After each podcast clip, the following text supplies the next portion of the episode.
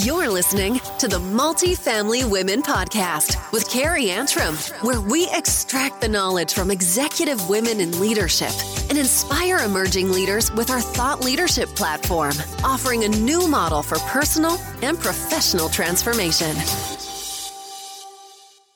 Hi there, and welcome to the Multifamily Women Podcast. I'm your host, Carrie Antrim, and today I'm going to be talking about the best places to work multifamily and also how the workplace landscape has changed with so many people working from home, or, well, from all over the world, really. So, is this just a trend or is it here to stay? I have some very important research to share, so stick with me and we'll hash it all out.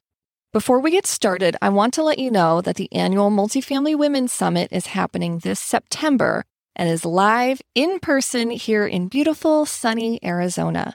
Go ahead and get registered at multifamilywomen.com. I have to tell you how excited I am about this year's summit. We have a bunch of ways we're making the venue exciting, and I'm having way too much fun planning all of these little surprises and fun, unique touches all over the place. You've got to get your tickets today. Go to multifamilywomen.com. Okay, let's talk about the Best Places to Work Multifamily program. Registration is open now. If you're not familiar with this program, it is the official ranking designation in the multifamily industry for those companies that are building healthy organizations. This is a survey program, and I know what you're thinking. We already survey our employees all the time. Yes, I totally get it. But here's why this program is different. We collect data from thousands of multifamily employees who take part in this program.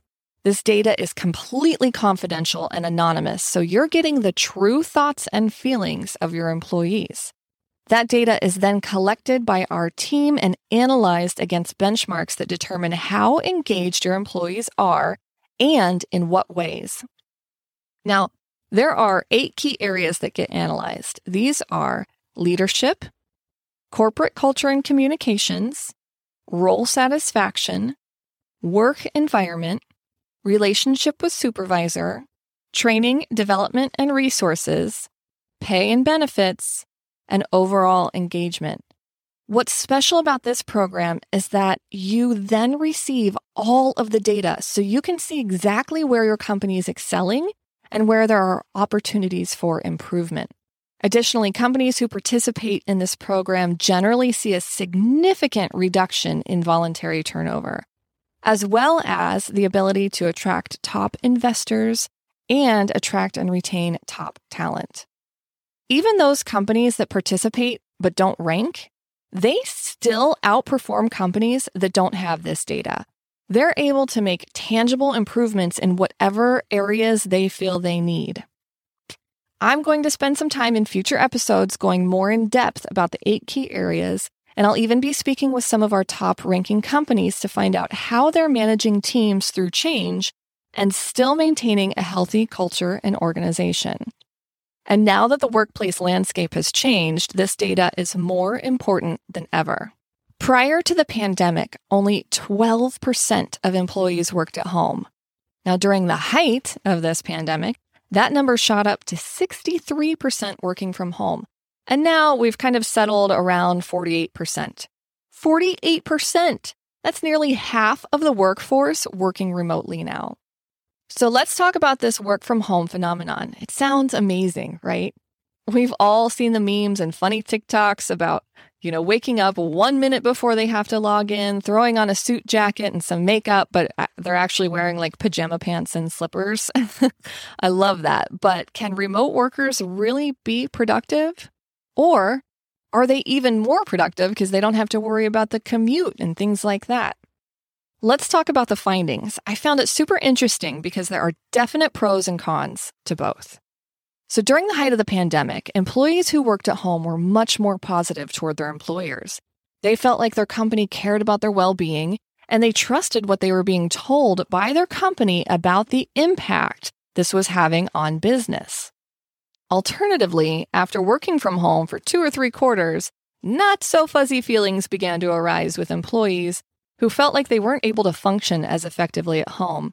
They weren't connecting with their colleagues as well or as often.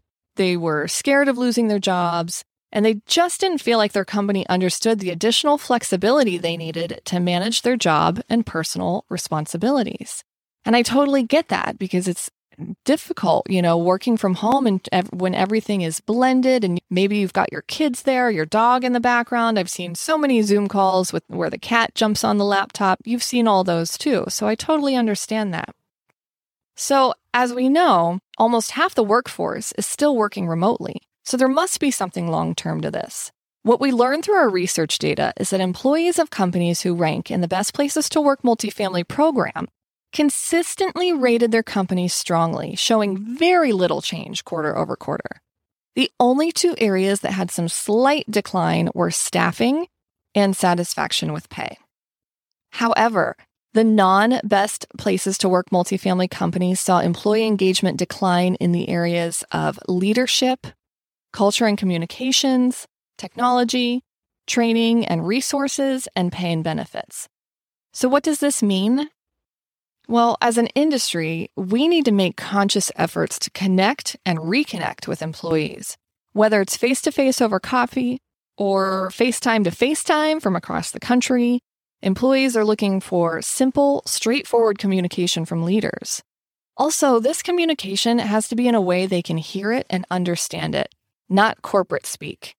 I think one of the silver linings of the events of the past couple of years is that we all had to learn to communicate with each other in multiple ways. And much of that corporate jargon has gone out the window in favor of just being real, being honest and open. So while it looks like work from home is here to stay for at least a portion of the workforce, it remains crucial to support employees both in person, on site, remote, wherever they are to empower them to feel effective at their jobs. Everybody wants to be effective at their job, right? They want to be connected with their colleagues and leadership teams. And I think most of all, they want to be secure in their roles and responsibilities. They want to know that they are doing a good job. They want to know exactly what they're supposed to be doing, especially if the lines are getting blurred a little bit. You know, if they're working from home or working remotely, and everything is kind of blended, like we talked about earlier. They want to know exactly what they're supposed to be doing and that they're doing a good job and being effective, right? They want to be able to handle their professional and personal responsibilities. So I highly recommend you get your company registered for the Best Places to Work multifamily program right now.